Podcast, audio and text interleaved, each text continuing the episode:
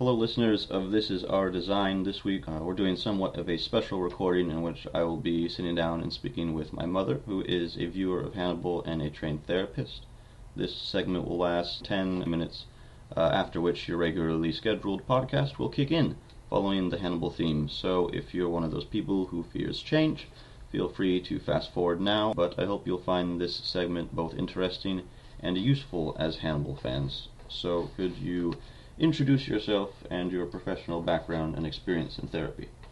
Yeah, my name is Diana Guerrero, and I have had 25 years of teaching experience as an elementary school teacher. I went back and got my master's degree in psychology and am currently waiting to take an exam to become a licensed therapist. And we were speaking earlier today about this, and just because I didn't really know about these differences, I think it might be useful for listeners to know what are some of the differences between what a therapist does and what a psychiatrist does. Okay, um, in general terms, all mental health practitioners do deal in the treatment of mental health. And under that umbrella of mental health practitioners, there's many different types of practitioners. Some of them are social workers, psychologists, psychiatrists, marriage and family therapists, um, just to name a few, and they all deal in the treatment of mental health. Now, if you want to start with what Hannibal is, Hannibal, I believe, is a psychiatrist.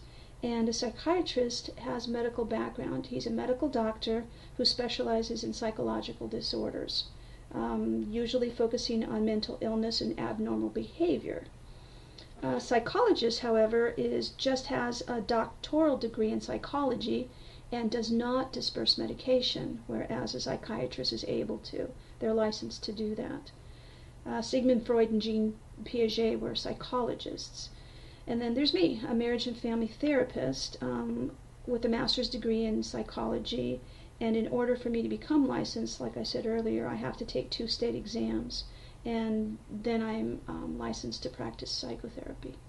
All right, so how does that apply here to Hannibal? So viewers, you might have seen different uh, versions of therapy. You know, mm-hmm. I think quite a few people might have seen the HBO series In Treatment with Gabriel Byrne. Yeah. Um, what is it that Hannibal does for Will? Okay, first and foremost, I have to, to at this point say that there are different types of therapy. There are different schools of thought. Now, because a psychiatrist like Hannibal has a medical background, he's looking at it from two different viewpoints. He's looking at it from a mental perspective, but I think he's also looking at it from an organic perspective because he does have the medical background. Uh, Gabriel Byrne, who plays the role of Paul, and I'm not sure his last name, in, in treatment, I believe is a, a psychologist. So a psychologist, he just has his doctoral degree and he looks at it, I think, just through the eyes of the mental illness itself, maybe changing the behaviors, whereas Hannibal, I think, looks more at the whole patient. Perfect. So I thought probably more so in this episode than any of the episodes of Hannibal that we've seen so far, uh, Hannibal goes into some of his personal, not stances, but some of his attitudes towards his therapy and how he conducts the sessions, I think, are made mm-hmm. more clear in this episode. Uh, so I just kind of wanted to get your responses to a couple of the things that he says to various characters uh, when he's speaking to, to Jack in the beginning of the episode when they're uh, talking about how Will's back in therapy. He says that therapy only works if we have a genuine desire to know ourselves as we really are, not as we would like to be. I found this to be very, very fascinating because I think this is the basis of psychotherapy no matter what type of mental health practitioner you are. There's a quote that Plato said, um, quote him as I remember For a man to conquer himself is the first and foremost, noblest of all victories. And I believe what he meant by that is you really have to understand who you are as a person before trying to become what you expect to be. And I don't think anyone whether it's a, a, psychiatrist or a psychologist, can help you do that without you first looking at yourself. Yeah, I think Will's probably a special case in this instance, and that's why I think Hannibal wants to help him. Whereas, like last season, we got the, the episodes with Franklin, and that was somebody I think who uh, had less of a desire to, to know what he really was, and rather um, wanted to portray some kind of facade, and Mhm. and that's the kind of thing that Hannibal detests, and that's why he, he began to, to lose interest in him altogether. hmm What about what we get with Margot in this episode? Do you think that she's a character who, like Will, is willing to relinquish that facade and kind of get at the actual person at the center there? I know we've only had a couple episodes of her so far, so it's difficult to say, but there's clearly some interest that Hannibal has in her as, in terms of the the psychiatrist-patient relationship. This, it's my opinion that Hannibal sees all of his pl- patients as playthings.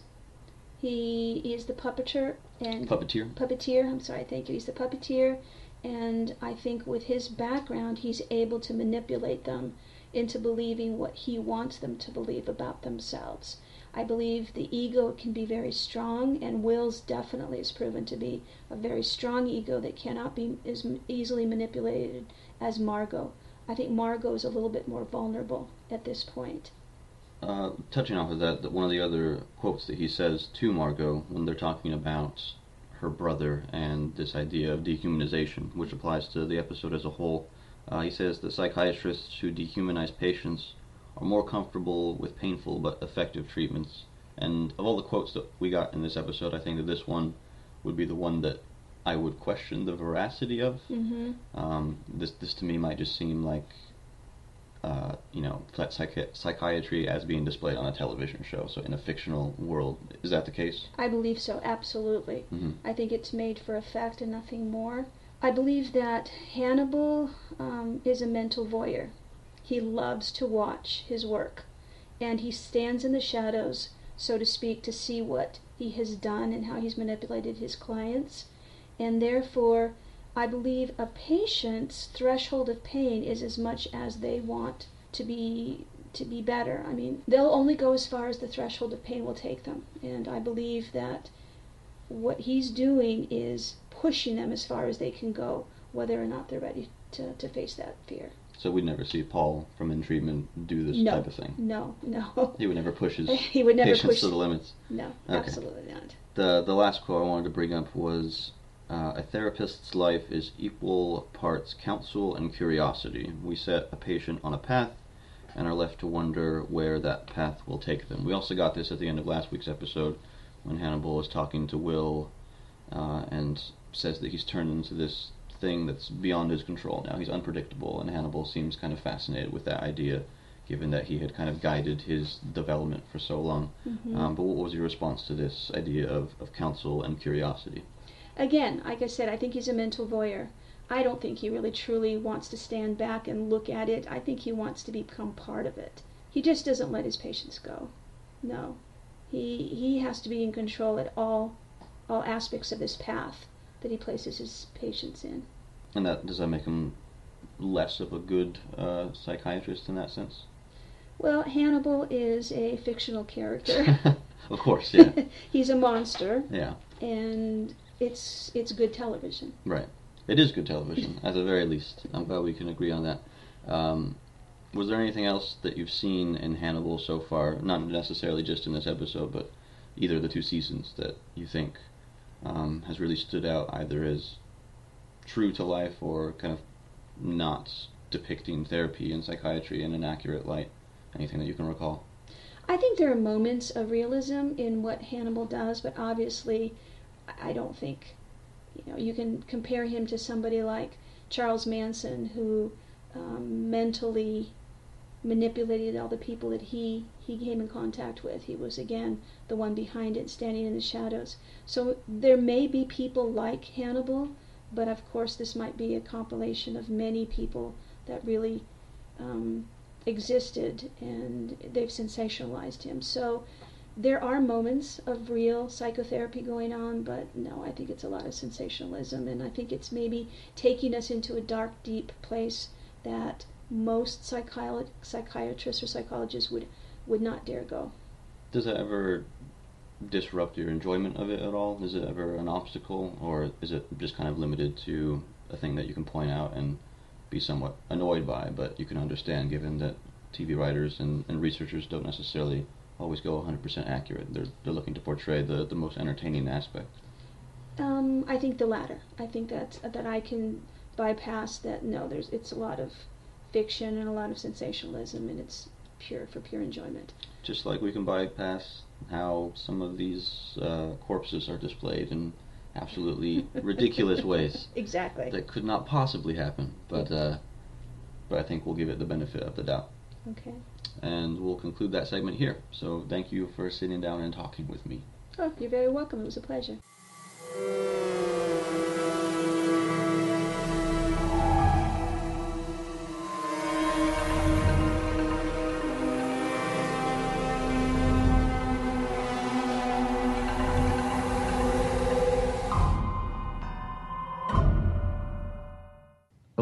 Welcome back to This Is Our Design, Sound On Sight's Hannibal podcast dedicated to Bryan Fuller's series based on the characters created by Thomas Harris. I am Sean Colletti, contributing writer to Sound On Sight, and I am joined, of course, by Kate Kulzick, TV editor at Sound On Site. Hello, Kate. Are you beginning to notice parallels between Hannibal and Fargo in their snowscapes?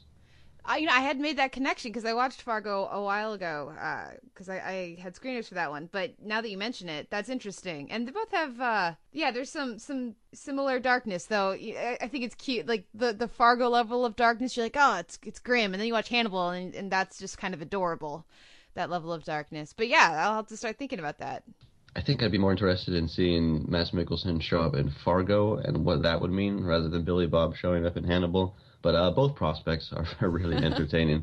this week we're going to be talking about season two, episode nine, She Zakana, and joining us for the podcast is our special guest, Eric Goldman, executive editor of IGN TV. Hello, Eric. Thank you for coming on and welcome to the podcast. No problem. Thanks so much for having me. So this week I want to talk about uh, one of the major themes to begin with, and throughout the series so far, I think we've had a lot of interesting recurring imagery regarding uh, religious symbols. So we've often been asked to consider Hannibal a, a devil-like figure, but in Shiizakana, we're more asked to, I guess, interrogate the idea of these characters being animalistic in their instincts. So I was wondering, Eric, if you could talk a little bit about the animalism that you see in this episode, and I guess why it might be interesting to consider these two central characters as animal figures who possess those kind of natural instincts towards violence. Well, yeah, it was interesting uh, because the killer this episode, uh, Randall, he obviously went very direct with it as far as the animal thing goes. He literally wanted to be an animal. Um, I don't know about you guys, but when that first sort of kill scene happened with, uh, I believe it was the trucker, it almost looked like the show was delving into the supernatural for a second. It was such a, you know, different kind of kill for the show. Uh, that wasn't the case, which I think I'm thankful for. But yeah, it definitely was. You know, uh, we're, we're, getting so much on the show about Hannibal pushing Will, prodding Will, wanting to forge him into a certain type of being. And this episode did talk about sort of the a primal instinct, the idea that Randall, having become this killer, just saw these people as meat and was just you know able to sort of um, I guess dehumanize them or dehumanize himself and then not care about what they were. Um, I think there are some interesting parallels there, although I also think it diverges in that, you know, Hannibal, I believe it's true what he says. You know, he said other things about really uh, respecting life, which is an interesting idea for a guy who's a murderer, but I think it's true. Uh, and yet he obviously has no qualms about killing people. So I think I don't know if it's if it's directly Will and Hannibal becoming animals, but it certainly is the idea of transformation. And we can talk more about later about how this episode might have uh, mirrored some stuff in Silence of the Lambs, but the idea of kind of getting in touch with your what what you really have inside. And for Randall, I think that was directly an animal. Uh, Hannibal thinks that Will also has a killer inside him that he's trying to unlock, and that's where I thought it was interesting to sort of use Randall as a tool in that in that respect. Kate, last week we were talking about how maybe on the nose the parallels between Peter's story and Will's story were, and I'm wondering if you see this parallel being as strong comparing these characters to animals and, and seeing uh, Hannibal talk to Will and pushing him in that direction. You know, he says, You must allow yourself to be intimate with your instincts, Will. Um, or did this parallel in that regard work better for you this time around? I definitely was thinking of that while, while I watched. I was thinking of of the again this like we like I've said several times in this podcast, Hannibal is not a particularly subtle show a lot of the time. It goes for big emotions, it goes for big visuals, all of that. but it actually was bothering me more this week. The the I was hoping for more of a season one subtler approach. Um, or I'm starting to get ready for a, a, shift to back to something like that. Whether or not the show will give it to us remains to be seen. But I do think while having these two episodes right in a row with such clear, I guess we, you could say, are such bold, uh, straightforward connections between the case of the week and the the relationship between Will and Hannibal. It, while maybe that having the one right after the other is is making it a bit too much for me, I actually think this is more nuanced than what we got last week because uh, you know having Peter there as the counterpoint to Hannibal and Randall, I think is really important with Peter talking about animals, you know, his his kindness and his his affinity for for animals and the beauty he sees in nature.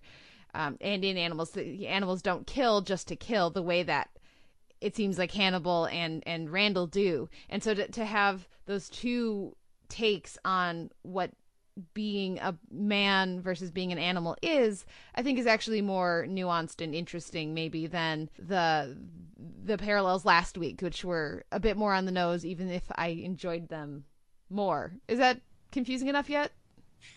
yes, that's perfect. No, and I agree that uh, this one was probably a little bit more nuanced, but I would say in a weird way it was more overt in the connections it was making than last week, which is unusual. But that didn't necessarily bother me because I think the fact that this, I believe to me, is the the first Hannibal episode that really goes into the animal comparisons, whereas we're more often uh, looking at Hannibal and Will through a different lens. I thought that that really worked in its favor. But Eric, you mentioned dehumanization, and obviously that ties in with the animal theme. But uh, but also in in uh, Hannibal's session with Margot, he talks about dehumanization, or rather, the two talk to each other about that.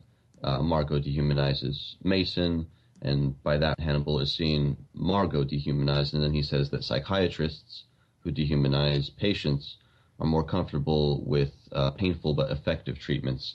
So, what did you make of this idea of dehumanization, and is this something that we've always thought that Hannibal does with his patients, or is he starting to do this more as his technique?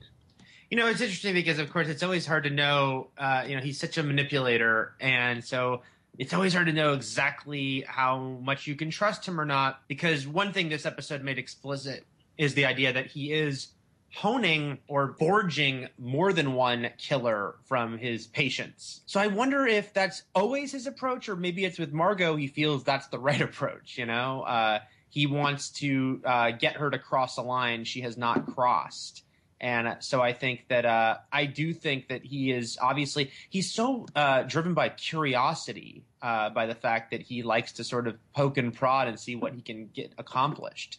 So he definitely feels superior to everyone, but I don't know if he really dehumanizes everyone. Uh, I kind of feel like he doesn't, although he he certainly has a superiority complex. So I think with I think it might be more Margot specific as far as the idea of dehumanizing uh, and the fact that he wants her to be able to go to a place that she almost went but hasn't gone all the way. Um, but I think Hannibal, you know, is he can be many things to many people, and maybe he wouldn't take that exact approach with someone, a different patient that he also wanted to become a killer. Because now we're getting the, you know, Will explicitly asks that question about how many times have you done this. Uh, uh, so I wonder if it, he would try something totally different if the person involved needed something different. Uh, Kay, Eric just mentioned curiosity and, and thinking about his sessions with Margot, maybe versus his sessions with Franklin from last year, and what we get. Uh, and also given that he says in this episode, a therapist's life is equal parts counsel and curiosity. Do you think that Margot is a special case, or are we seeing the, uh, I guess, the go-to approach for Hannibal in terms of how he conducts his sessions?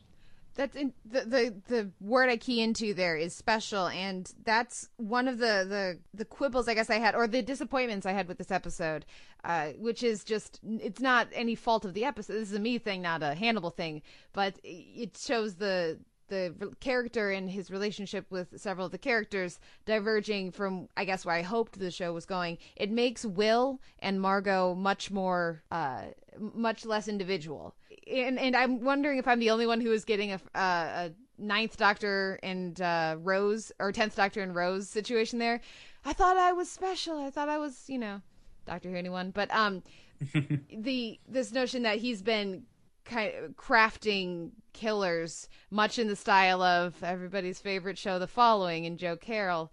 Uh, that that I was disappointed to see that he seems to be doing the same thing with Will that he did with uh, Randall, and that he looks like he's trying to do with Margot, because um, it makes Will as our central figure less individual. It makes Hannibal's interest in Will less individual, and um, it you know makes you feel like it could just be another in a series. And that I feel maybe the balance of how much is Hannibal's design and Hannibal's schemes, and how much is Will, you know, how how successful is Hannibal with his plans for Will, and how successful is Will with his plans for Hannibal? This felt very Hannibal centric this week, and we didn't get any any perspective on Will. Whether or not that's there, and we just aren't seeing it, or whether he is so fully under Hannibal's sway remains to be seen. I would guess it's the former, but but no, I mean having Margot react differently than I would guess Hannibal's other patients by go by seeking out Will, by seeking you know an exterior perspective on Hannibal is interesting, and that does make her more interesting. Her her relationship with Hannibal is separate because she is reacting in a different way. But no, having finding out that there's this long history, even if it has been hinted at before with uh, Dr. Du in season one, uh, the, the Hannibal has this long history of trying to manipulate his his patients into becoming killers. Um, I, I, w- I was a little disappointed. Well, now that you've mentioned it, we should probably stop talking about Hannibal and just dedicate this podcast to the following, right? Um, they're they're so clearly on uh, on the same playing field. I mean, I, everybody agrees with that, right? They're both yeah. about killers, so obviously. So obviously, all you know, they are the same the same show with the same things to say about about violence. Except the following is much more thematically rich, so it has that going for well, it. Well, I mean, right? I mean, Poe. It's so much more literate, guys. I, I, right. I feel bad. I feel, somebody's listening and not realizing how completely sarcastic we're being. Uh, yeah. Ryan Hardy has actually killed more people than the Chesapeake Ripper in this season. I'll throw that out there. But yeah, no, this this idea of Hannibal breeding serial killers, we've got some interesting touches to his character, and obviously we have some foreknowledge coming into Hannibal, the TV series, about who he is. But to me, this is actually the most disturbing thing Hannibal related to think about is that not only are we seeing him actively do this, but the prospect of how many people has he done this to before, and how many people are out there who have been manipulated by Hannibal and pushed in a way to kind of be the worst versions of themselves rather than the best ones. Um, that that was actually really terrifying to think about, and I think that this episode has a lot of interesting horror elements and and Randall's a part of that. We never quite get to see a full and extended shot of his suit in this episode, and that final uh, suspense sequence I think had a lot of interesting horror film tropes incorporated in it. Eric, did you want to talk a little bit about that? And because I think Hannibal kind of verges between being a much more straightforward drama some weeks, and in others it seems to really embrace the the horror genre from which the the books come from. Yeah, I mean, you know, I, I, having talked to Bryan Fuller and also just you know seen how he's talked in other interviews. I mean, the guy is a huge horror fan.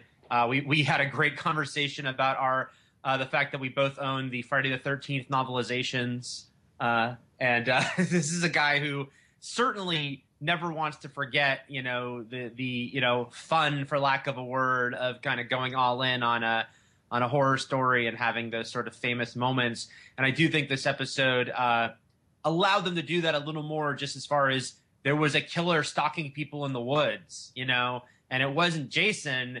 But I guess it was kind of the closest the show has ever gotten. You know, you had two people out by a campfire, a couple, and then the scary killer, you know, dives at them. You got that great shot uh, of uh, her eye seeing the killer, you know, striking forward at her. So I do think this episode was uh, leaning a little bit more towards some of those tropes, uh, just basically because of the killer's mo. Because all the, the killers on this show are so artistic, and so much of it is about display.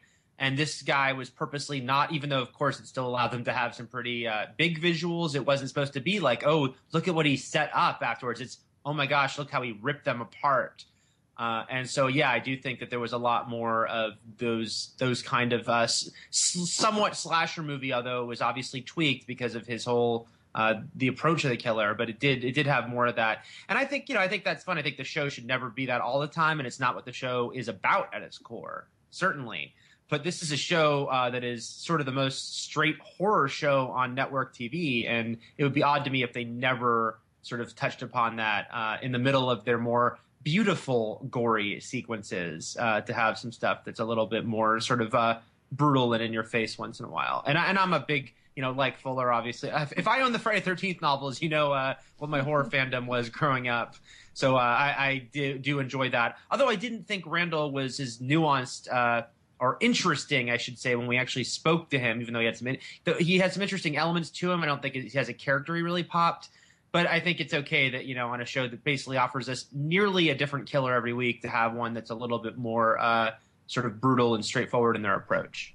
I wanted to jump in with that because does anybody else have an issue with this uh, history of Hannibal creating serial killers? We've already, you know, I don't. Yeah, obviously, Eric, you haven't complained about this on the podcast, but we have somewhat this. Uh, how many serial killers are there in a you know yeah. ten mile radius? And then if Hannibal can be so clearly tied to several of them. How is he? I mean, that's just sloppy. I, I don't know. I was having trouble with that element of it. I think that there's still some believability issues regarding the proximity. So yeah, it, it, because Will and Jack aren't traveling around a bit more for these murders, uh, th- there are some issues there. But at the same time, I think that I'm willing to give the series the benefit of the doubt because of how much attention is brought to the fact that now Hannibal's patients or subjects or whatever you want to call them kind of go in their own direction afterwards. We got last at the end of last week Hannibal talking to Will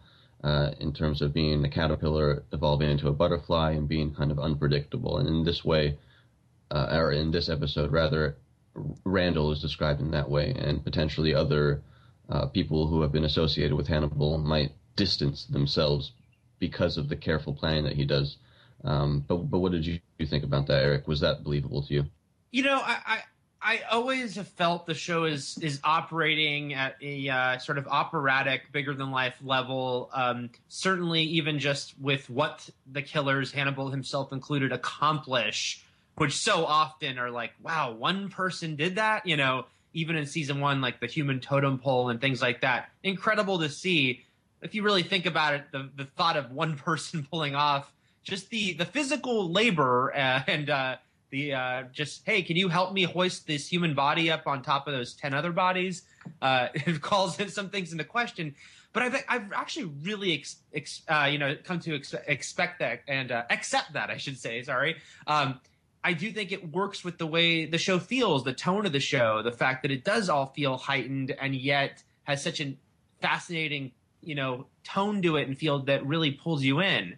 So yeah, the idea that Hannibal has been cultivating serial killers uh, amongst his patients is another one that is certainly not, I guess, realistic in some sense. Uh, but I think really works with the show. And in, in a way, I think it actually helps the show because yes, there is going to be always the, uh, you know, suspend your disbelief over the fact that so many killers in such a close proximity who are also so amazing at what they do. Uh, I can't remember who it was on Twitter a few weeks ago who said that in real life, every single one of the killers on Hannibal would be like all the news would talk about for like years, you know, uh, which is pretty true. But I think on a show that is just delving in deep and saying that's our reality, it makes sense to almost help explain that some of them came from Hannibal Lecter and were fueled by him. Uh, so yeah, it's it's not totally realistic, but I also don't think it breaks the artifice of the show because I think that's kind of where the show's always existed. Kate, did we answer your question on that one?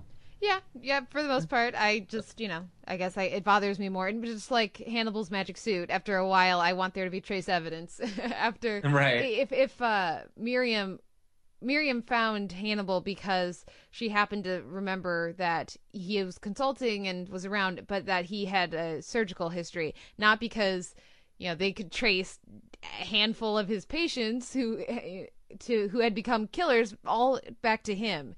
So you know, especially if he's helping find these guys, and I guess in this week we don't see the Jack or anybody else find out about Randall. So you know, find out that he is in fact definitely guilty. So you know, maybe that that's just what it's been. All of Hannibal's previous patients who are now serial killers, none of them have been caught, and that's why nobody's traced it back to Hannibal. It just seems it seems sloppy from a character who in the past has has seemed like the the mastermind, or I guess I should say it makes everybody else look stupid. And I, you know, I, I'll, I have to just give them the benefit of the doubt because they've they've certainly earned it, and see where this goes next.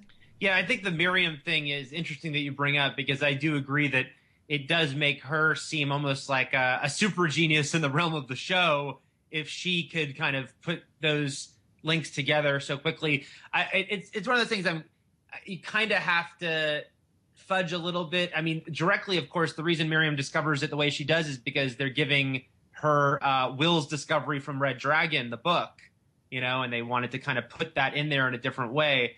Uh, but I do agree when you look back on it, it's kind of funny that you know no one else could make the the leaps that she's making very after meeting him so quickly. I think this is one show that we probably give a bit more leeway to compared to a lot of other ones that haven't earned as much goodwill. But I'm beginning to also wonder if we should be doing that because there are, I think, some issues with this. But Eric mentioned uh, how Randall might be less of an interesting or nuanced character than some of the other murderers that we've seen on the series. And while I would probably agree with that, I would also think about if I guess that's necessary for me anymore. If I just want characterization because there are characters in who who characters in here who don't feel as three dimensional as others, or if it's okay for somebody like this to be used as a device uh, was that ever an issue for you, Kate, with this episode? And was it satisfying enough, even if Randall wasn't as developed, just to get the, the even Steven ending here? Well, Randall's certainly not one of the more memorable. I mean, th- his method of killing is memorable, but the character himself, I'm in three or four weeks. You know, it's certainly by the end of the season. I'm not going to be saying Randall. I'm going to be saying that guy with the animal suit. Uh, and I do think that ties in thematically as fitting with this notion of him not being wanting to be an individual, not wanting to be a person, but wanting to be an animal, wanting to just survive and go through his life with the base instincts and not without that higher functional level. So, I mean, that fits with that. However, on you know, looking at this as a TV show, I always want if you're if I'm meeting a character and I'm spending this much time with them, I want them to be distinct. I want them to to have a personality and to be memorable in some way.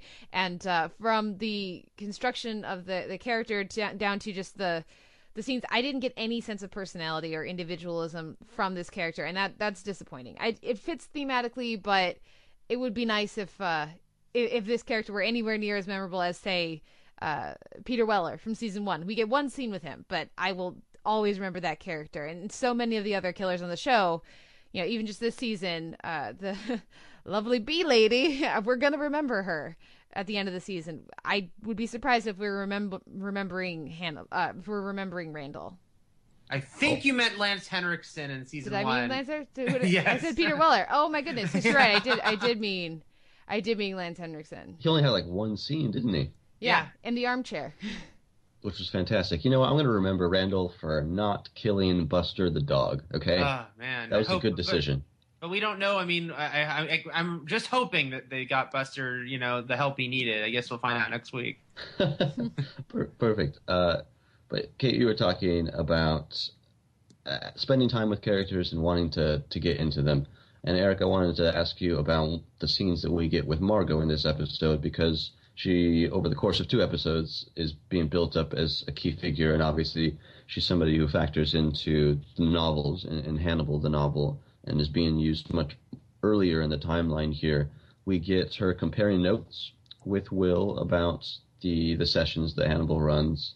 Uh, she appears to be a very strong character and she also mentions when will asks about the the mason company uh, not having the the right parts to run it, and also not having the right proclivity for parts. And I don't know how we're meant to interpret that, but given who Margot is in the books, um, this might be the the first LGBT character in a while. Am I am I correct in that? Did, did you get that from that line of dialogue? Yeah, I, I definitely did. Uh, yeah, I, I think I, I, was, you know, that's that's the only interpretation I had uh, for that as far as her saying that. So I think that would definitely be uh, her her background on the show. And uh, yeah, I, I I do like a lot that they're able to do this. You know, they have this interesting sort of quandary where they can use characters from all the books except for Silence of the Lambs. So I think it's a it's a great idea to bring in a character like Margot that you know is we can sort of set up much earlier and get to know. And I do think she's having a very interesting dynamic. We spoke about her dynamic with Hannibal, but I also really like that her relationship with Will that is forging. Uh, the fact that they are comparing notes, and uh, I especially think it's good because he kind of needs someone like this right now uh, in the show. It's very unclear what him and Jack are kind of discussing. There's there's some there's some scenes that imply maybe you know what's going on as far as them both keeping an eye on Hannibal, like the fishing scene the week before. But we don't know for sure if if Jack really has just settled back into it's not Hannibal, and if or if he has his suspicions, but he's not talking to uh, Will about it. And Beverly's dead, and Bedelia left, and uh, Alana has never believed it. So I think Margot is a it's a good point in the show to bring in someone like Margot for Will to have as a confidant and to say, hey, uh, something's very off about Hannibal Lecter, even if he's not getting to the point where he's, you know, just telling her everything. Uh, they certainly are, you know, there's a lot laid out, uh, a lot of cards laid out there. I mean, she's basically saying he's trying to get me to be a killer, and uh, vice versa. So I think that's I'm very intrigued to see this this friendship forge between the two of them, and I'm so far, you know, liking the character quite a bit. What about you, Kate? We got just a little bit of Margot last week, and, and as somebody who uh, is not as familiar with the source material, do you think that they're making her TV character more interesting this time around? I, I liked her last week. I like her this week, and I think uh, Hugh Dancy and Katharine Isabelle have excellent chemistry as well, which which certainly yeah. does not hurt. Uh, but no, like exactly what you said, Eric. Will, Will needs characters that he can talk to, and uh, if they're not willing to commit to what Jack thinks or believes right now, which it's not, you know, they're not, they want us guessing, which, you know, it's very effective.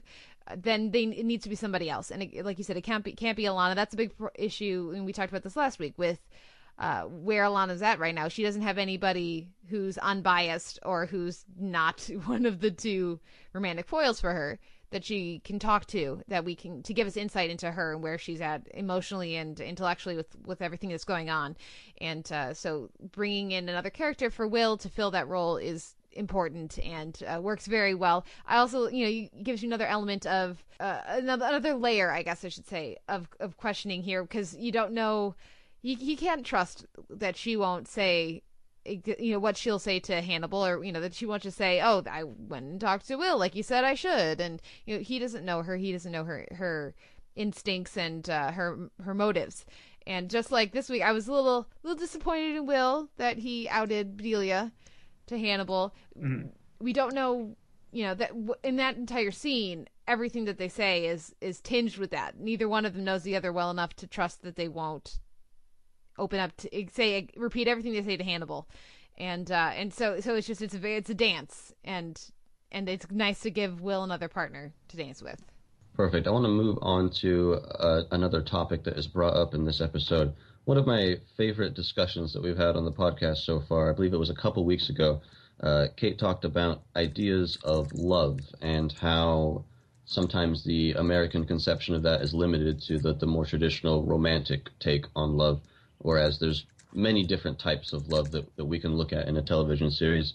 And in this episode, Hannibal addresses that issue, and he says no one can fully be aware of another human being unless we love them.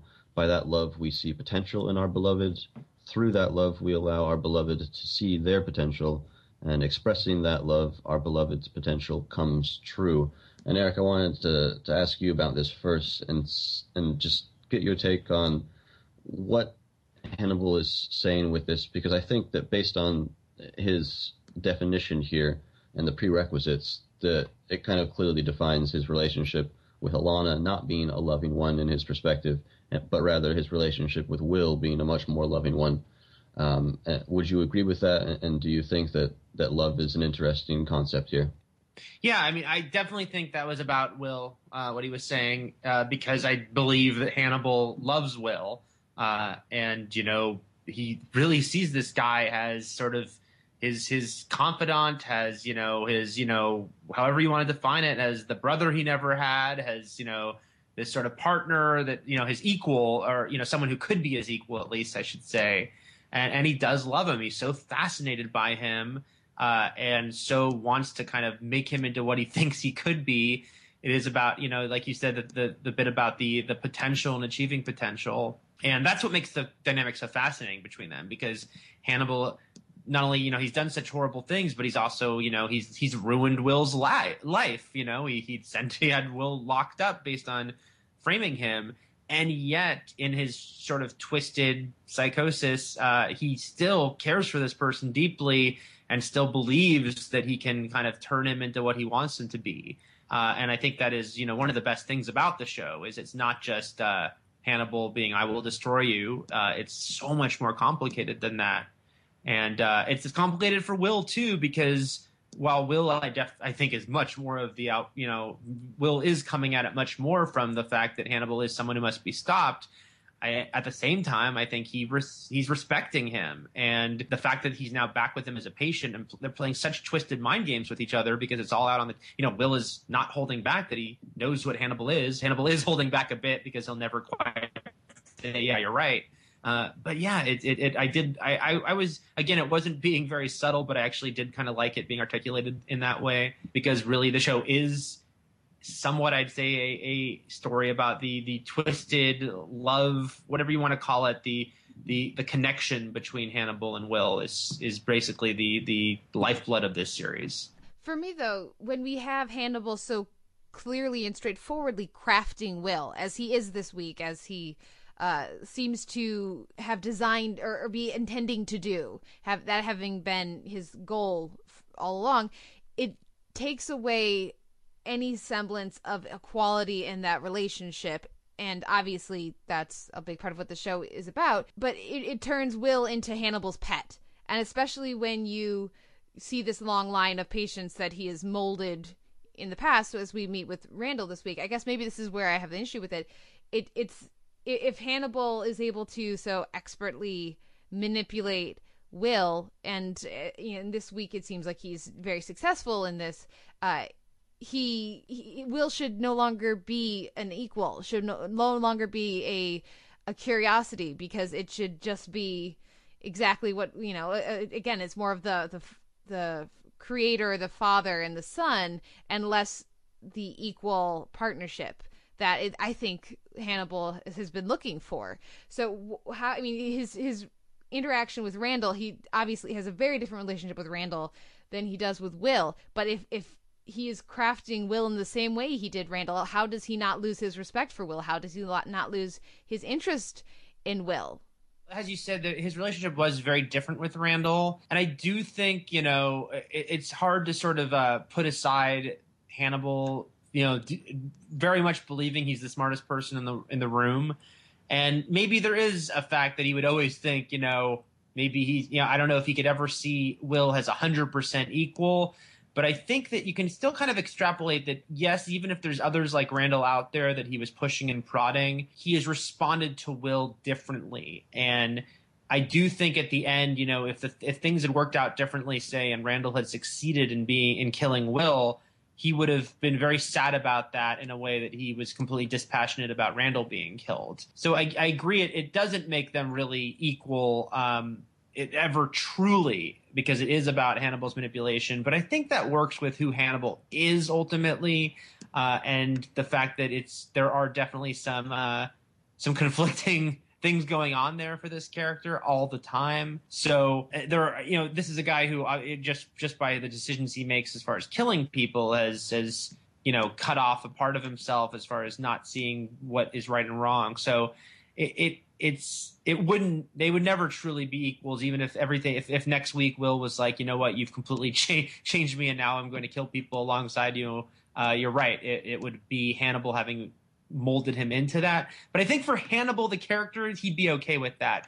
Uh, because he still thinks that there's something within Will that was always there that intrigues him, maybe in a way more than anyone else. Uh, that whatever it was about Will, there was sort of an extra spark to him uh, that that you know he's responding to above any of these other Randalls or potential Randalls that we haven't met. I would agree with that probably, and say that the difference here is Hannibal is still testing Will, I suppose, and while he makes steps towards completely controlling him, and how that would become uninteresting, I think that he's expecting Will to to counter that in many ways and to resist it and to not be totally controlled, despite the fact that he's clearly having some issues here, which I wanted to address uh, uh, to, and ask either one of you what we how we react, I guess, to Will becoming or succumbing rather to his instincts in this episode. So we get the scene where he is in the session with Hannibal and he recreates the the shooting of last week, or, or rather the shooting that didn't take place, but he, he recreates it in his mind so that he did shoot the social worker, and he talks about regret for having not been able to do that, and we see him murder another person in this episode. Uh, of course, this is somebody who's after him, so it's not only in self-defense, but it's also a character who is very easy to dehumanize, so it doesn't necessarily have the same effect that the, the Garrett Jacob Hobbs kill might have had on on Will. But he's definitely in an interesting state right now, and I wonder if that uh, affects the sympathy that we have for him as a protagonist, uh, or just our ability to relate to him, and if this is an interesting or, or useful or effective direction for Will to be going in. If, if either of you want to weigh in on that the only thing I'll say is that, and we'll we'll see it next week. It's very possible that it's exactly what it looks like, but we haven't seen what happened yet. So technically, I, that's I'm holding off on having too many thoughts ab- about what this means for Will now. Yeah already he already wanted to be a killer last week. Now it appears that he is a killer even if it this was in self-defense making it different than last week which would have been dispassionate and, and uh, in cold blood. Uh, but we we haven't seen it. For all we know he called up jack after st- stopping the guy from killing him and said hey he's already dead. He was trying to kill me what should we do let's use it as a trap for him we don't know that's probably not the case but you know, we haven't just like with children, we haven't seen the body. So we think he's dead, but we also thought that Eddie Izzard was dead. So uh, that's my only caveat there. Eric, what do you think? Yeah, I think um, certainly I'm totally fascinated by this dynamic of the show in general and this season specifically, as far as you know, the the the darkening of Will and the fact that Hannibal is so directly trying to forge Will into a killer. Um, you know, at the same time, I wouldn't want to see Will go all the way. I don't think we want to, you know, I would ever want to see Will, nor do I know how the show would come back from Will, you know, killing an innocent person. Uh, yeah, right now, what has happened, if it's truly what we saw, you know, as far as what we saw, yeah, it's it's it's self defense. Um, it, it, definitely is self defense. I'm hold up in any way under that. Uh, maybe they're going to try to go even further with it to have Hannibal you know, try to turn Will maybe the next step into more of a proactive sort of vigilante killer, you know, get him to go after someone who's not in the midst of committing a crime but is a criminal. Uh, at the same time, yeah, if, if, Will was ever to just, you know, kill a completely innocent person, I don't think, I, I, don't know where the show goes from there. But I mean, maybe it goes somewhere fascinating, but it would be a difficult one as far as audience sympathy is concerned. Uh, but for the time being, I'm definitely going along with this journey because it is one of the most you know interesting things of the show is seeing this push and pull between these two men and how it's it's ne- it's never so cut and dry as Will Graham is going to stop this you know bastard killer who and they hate each other. Um, it's there's so many more layers to it than that. So uh, yeah, I, I, do wonder how many more steps we're going to see will go on. Uh, but for the time being, I'm very much sort of on board watching watching that happen hey, Kevin Bacon's running around the following killing innocent people, and that's working for that show, okay? yes, they, they, they have got the season three renewal already, so hey, what do we know? America has spoken. How sad is that? How sad is that? Good lord. Okay, we're gonna move on to uh, the two recurring segments of the podcast. The first of which is Kate's classical corner. So, Kate, what can you tell us about the scoring in Shiizakana? And before you go, I just want to mention that Eric had brought up that uh, the scene where in the snow where the where Randall in his mat or in his suit is killing the two people, and there's that interesting, I guess, transition of shots where the woman falls down and then it goes black, and then we get some kind of music. I, I think I don't think I was paying as, as attention to that uh, as much as I should have been, but that was one thing that I noticed. Uh, does that factor into your discussion? That's one of the things that I have. Yes, uh, good, good, good catch there. Because that that scene stood out because it was a commercial break. You know, they we were expecting her to be killed before, you know, before it broke for commercial, or to come back and she was already dead. Not to come back with her in the snow and you know start the scene, the next scene in that same way. Uh, I, I, you know, I, I'm just gonna plead Ebert Fest here. I'm going on almost no sleep. I did not have the time to research that the way I would like, but I want to say it's like a bossa nova. It's certainly a dance rhythm, um, and uh, much more in fitting with where that couple presumably came from, the party they came from, than the situation she's in now. But I really like that in uh, that that very friendly, really light music, you know, which then of course very quickly goes away and dies away to be replaced by the the orchestration the standard orchestration for the show. The classical piece, the only one that is used specifically in this episode, is at the end of the episode, which is Fauré's Requiem. Again, as people will remember, last week we got the In Paradisum from Fauré's Requiem. This week we get the Kyrie, which is part of the first movement of the Requiem. And uh, just as last week, the In Paradisum, may angels guide you or lead you to paradise. This week we get the Requiem Aeternam, Eternal Rest. Uh, and of course, any anybody who is uh, raised on Sunday school knows the Kyrie, which is Kyrie eleison, Christe eleison, Kyrie eleison, Lord have mercy, Christ have mercy, Lord have mercy. And so to have that at the end it was such such a interesting element to that to that scene, and also just the fact that the Requiem starts with this. This is the beginning of the journey. So last week we had, you know, Hannibal guiding Will or Will guiding Hannibal, depending on how you read that scene. And now we have the journey starting again, potentially in this in this moment. Uh, it's a gorgeous piece, Fauré's Requiem. I will be interested to see if it continues to be used, if the several movements of the piece continue to be used, or if this was a specific reference to last week, and that we don't get more of the Fauré Requiem sort of detailing the progression of that re- relationship over the course of the season. Other uh, score notes for this week, I really appreciated the percussion instrumentation when our victim is going to his truck. There's a shift from um, timpani and and more uh, wood sounding instruments or or uh, just uh, there's a shift to metallic sounding percussion. There's a whirring that matches this the truck as it's starting up, and then of course when you're first watching that, you assume that it's tying in to the truck when in fact it's just as likely that it's tying into the suit that our killer is wearing. So that's a, a fun uh, element there. Uh, when we cut to the crime scene, the percussion gets very tinkly and crystal like. Um, the freezing blood or the blood, you know, crystallizing on the on the snow as it lands on the snow ties in very much with that for me. Also, uh, there's a lot of bowed techniques this week with the the violin or bass or cello bow being used on cymbals and other percussion instruments, but as well as on the advanced technique techniques on string instruments. And we we hear that at the end the final moments of the trucker's life. We hear that uh, several times throughout the episode. Uh, we also get a much more dramatic uh, string cue. I think it was string. It may have been percussion. Um, when will's doing his um, metronome swipe uh, lightsaber thing. the, by far the most dramatic musical cue for that, as well as I think that was a tuba in there, and so that that was a very dramatic shift as far as I could hear.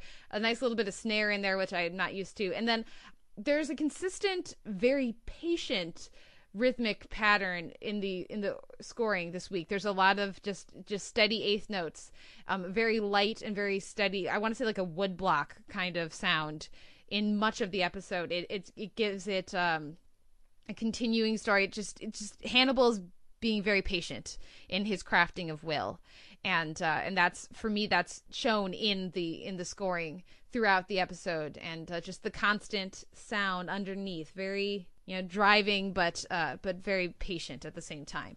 Even with the lack of sleep, Kate's Classical Corner continues to be ridiculously detailed. So, and by the way, that was amazingly detailed, and I'm impressed. But I have I just wanted to interject one quick thing, which is I had lunch with my 80 year old father yesterday, and we ended up talking about Hannibal, which uh, he's a big fan of. And he said, "You know what makes that show work?" And I said, "No." He goes, "The music." And uh, he he he was talking about how the music is so important to that show. And I don't consider myself great on music analysis and I couldn't say any of the stuff you just said, Kate. Uh, but uh, I think my dad would very much appreciate everything you're talking about.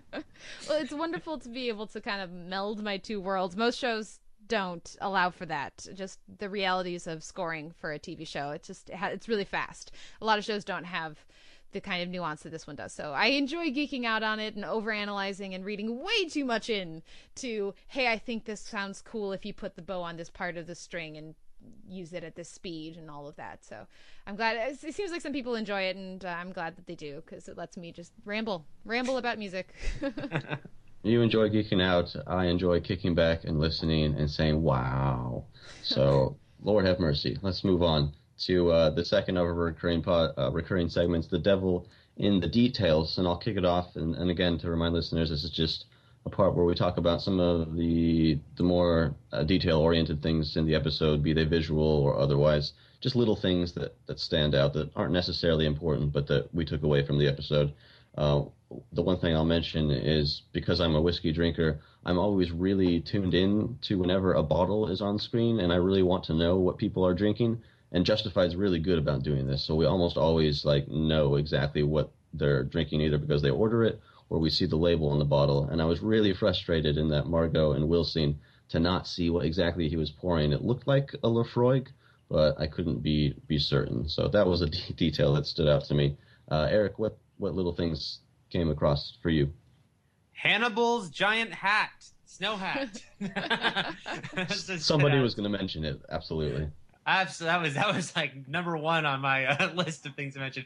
No, it is funny because uh, yeah, I, I, and I already had made this joke uh, both on Twitter and in uh, my review, but I'll still make the joke about the fact that uh, at this point they there seems to be a giant hat motif because uh, Freddie had her hat in a courtroom scene, which I found actually very distracting. Uh, although it did give her cool shadowing on her face. Uh, but now we've got Hannibal's big giant Russian style snow cap, and I feel like if everything comes in threes, we need a third giant hat this season to to give us a trifecta. But you know, I did enjoy. You know, again, going back to how we were talking about the show, uh, story wise, is bigger than life. Uh, once in a while, and you know, the visuals are already bigger than life as far as the kills are concerned and the murder scenes. So, I, you know, uh, yeah, it might have bugged me a little bit in that courtroom scene, but I don't mind if once in a while they have something that's kind of sort of big like that. It, reminds me of you know things that Bryan Fuller would do more overtly on uh, his series like like Pushing Daisies, where it might have allowed for it on a more constant basis. So uh, Hannibal having such a noteworthy uh, hat on this episode uh, amused me uh, in a in a good way. Uh, so that that's that's my little slash uh, huge detail. More reasons for Tom and Lorenzo to do this show. Kate, what stood out to you in this episode? Well, one of the first things I wrote down in my notes is um, the tree has an eye in that opening scene. Did anybody else notice that? I did not. No. There's You're talking about gi- the, the dream sequence, right? The dream sequence. There's this giant knot that, at least to me, looks very much like an eye up to the above Hannibal, and I want to say slightly to the right. Uh, so that was just very striking, and, and it was a, a pale tree. So, so you know, this notion of if you want to tie it in with the examination of of animal versus human nature, and uh, and again, just nature watching and judging Hannibal, the Patronus stag thing being used to being sort of uh, perverted into violence, into all this, and so nature, the notion that the tree is watching, uh, will make this decision and perhaps judging depending on how you feel about these things. Uh, that I thought that was interesting. Um, and let's see what else. We I, I really like that in the background of the Jack and Hannibal scene at the morgue, there are actually people working, and they're actually working on a body. That you never see that, and so I really appreciated that. Uh, Margot last week was wearing this really striking black coat, but with a bright red or dark red, I should say, sort of blood red shirt that matched very much the that wall in Hannibal's office. This week, she's in a far more detailed um, silver kind of shirt with a high collar. It's, it's a very different look than last week when she was so much more passionate. This week, she's she's more detached and she's not sure how she feels about about Hannibal and so she's in a neutral instead of in that bold color. And so I thought that was interesting. Um, let's see the and then at Will she's wearing a black and w- shirt with white stripes when she's trying to decide how she feels about Hannibal. It made me think of a ref.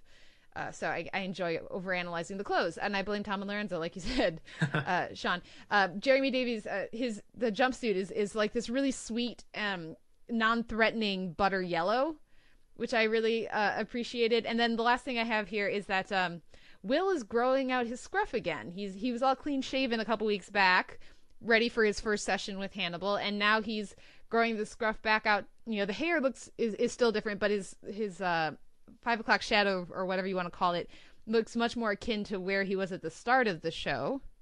Um, and and I think that it's interesting to see Randall's look. It's more like what Will looked like when he started to come back to therapy than how he looks now or how he looked at the beginning of the season. So there's sort of like a, in my mind, there's like a progression of facial hair and and uh, and uh, just uh, styling, hairstyling for the various uh, Will looks, and then this week where where Randall ties into that, I think is interesting. So these are the the, the details I was enjoying over analyzing at about three in the morning when I was watching this episode. By the way, you mentioning uh, that opening with the tree, you know, uh, I feel like we should note that.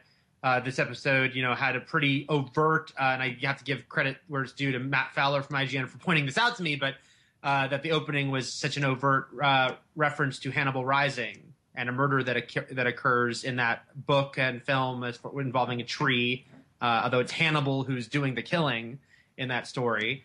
So once again, we have uh, Bryan Fuller, you know, wanting to kind of uh, do a lot of nods to all of the Hannibal Lecter history in that way. Um, and I don't know, I meant to, I wanted to mention this earlier because I mentioned Silence Lambs at the very top, but I thought it was interesting the whole idea of um, Randall wanting to sort of be something that he's not, because we know that the only characters they can't use on this show are the Silence Lambs characters, and that doesn't just involve Clarice; that involves uh, Buffalo Bill, James Gumb.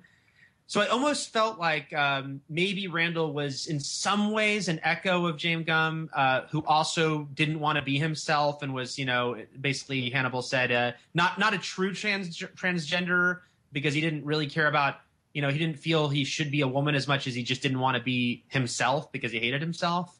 But I felt like there was maybe some echoes there, especially knowing they can't use that character and that he that he wants to use that character if he could, uh, in Randall wanting to become a different person, which obviously also had sort of more thematic ideas as far as other characters perhaps transforming. So uh, I, I, enjoyed uh, the one overt reference to another Hannibal story and one potential one this week am I right in thinking the the quote that Hannibal mentions about the the facade falling on a group of women in Italy? Does that come from Red Dragon? I I watched Manhunter again a few weeks ago, but I've seen so many episodes of television since then that it's now out of my memory once again. But I think that that was a quote that came from Red Dragon. So oh, it seems. Which, that, which was the quote again? It was about uh, Hannibal mentions he's talking about his interest in art, and there was I think a facade that had fallen on a group of grandmothers in Italy, I believe. Mm-hmm. And, and I believe that that's something that the Hannibal character in Red Dragon says. Um, I could be wrong. I don't know, but I'm actually of... I'm actually reading that book right now. I'm uh, as part of my immersing myself in everything Hannibal. I'm uh, I haven't read most of those books, so I'm, it's my first time reading through Red Dragon at the moment. So if I get to that part, I will let you know. I am actually rereading it as well. Kate, you need to get on board. I think. Maybe this summer, while I'm catching up with Adventure Time, I can like have one as the a palate cleanser to the other. Uh, a couple other details I wanted to, to mention. Kate, you mentioned the the scene in, with Jack and Hannibal and how you were glad to see people working on the body. I wanted to say uh, of, about that scene as well. As soon as Hannibal and Jack walk out, and Hannibal is talking to, to Jack about Randall and how he potentially might be the suspect here, we can see Jimmy in the background kind of peering over and listening in, trying to get all of the gossip. And I thought that that was good because I love whenever either of those two have something entertaining to do.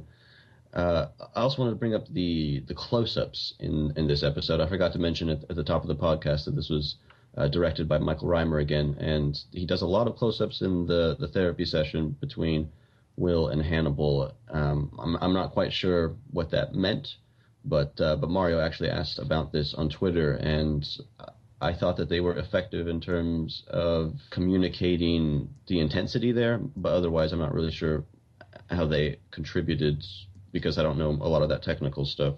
But that was an interesting detail. One other thing was the the line deliveries between uh, Hugh Dancy and and Mads Mikkelsen in their session where uh, Will's talking about Bedelia, and he he says that she was somebody who believed him, and Hannibal says fascinating, and, and Will just straight straight up ask him, "Did you kill her?" and and just Mads's delivery of "No" was just fantastic. I thought because there was that kind of tinge of disappointment that that one uh, she had talked to him about this and had admitted that there was something up with Hannibal, and also that he's probably still a bit disappointed that he didn't get to kill her. So that was entertaining in a weird way. Uh, Eric, were there any other things that you wanted to mention?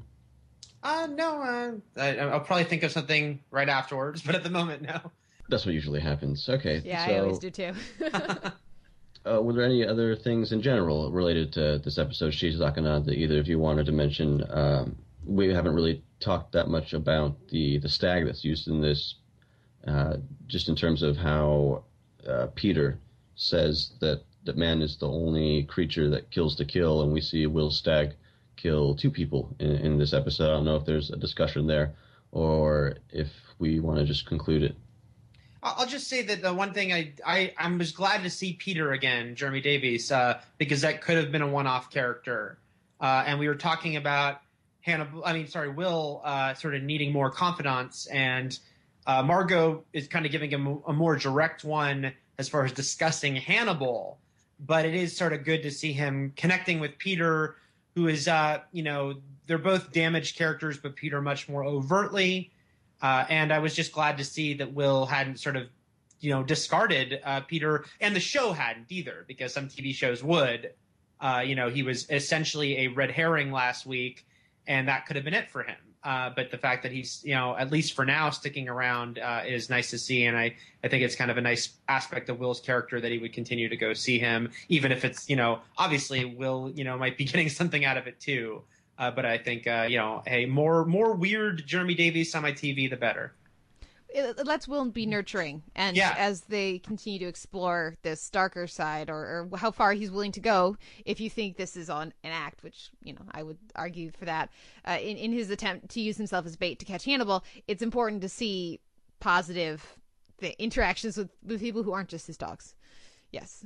Um, the only other thing I have is uh, that we mentioned is we didn't talk about the title of the episode. The this course in the Kaiseki progression is uh, just something substantive, and so to contrast that with last week where it was the palate cleanser, I thought that was an interesting one too, and probably very intentional from Bryan Fuller.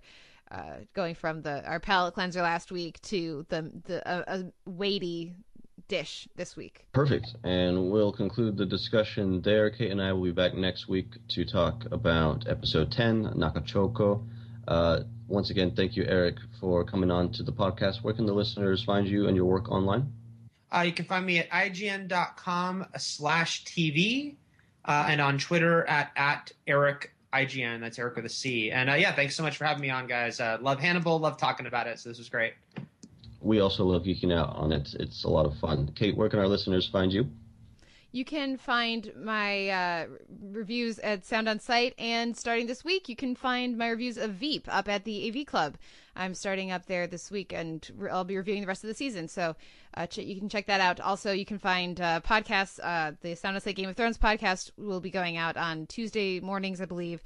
And, and uh, all I'll say is any fans of this who want to hear more TV discussion should tune in this week on the Televerse for a very special announcement. Um, that's the weekly TV podcast over at Sound on Sight that covers everything else that is not Hannibal or Game of Thrones. Uh, yeah, that's what that's where I'll leave it. And of course I, on Twitter at the Televerse, I love talking about this stuff with you guys. So drop me a line there.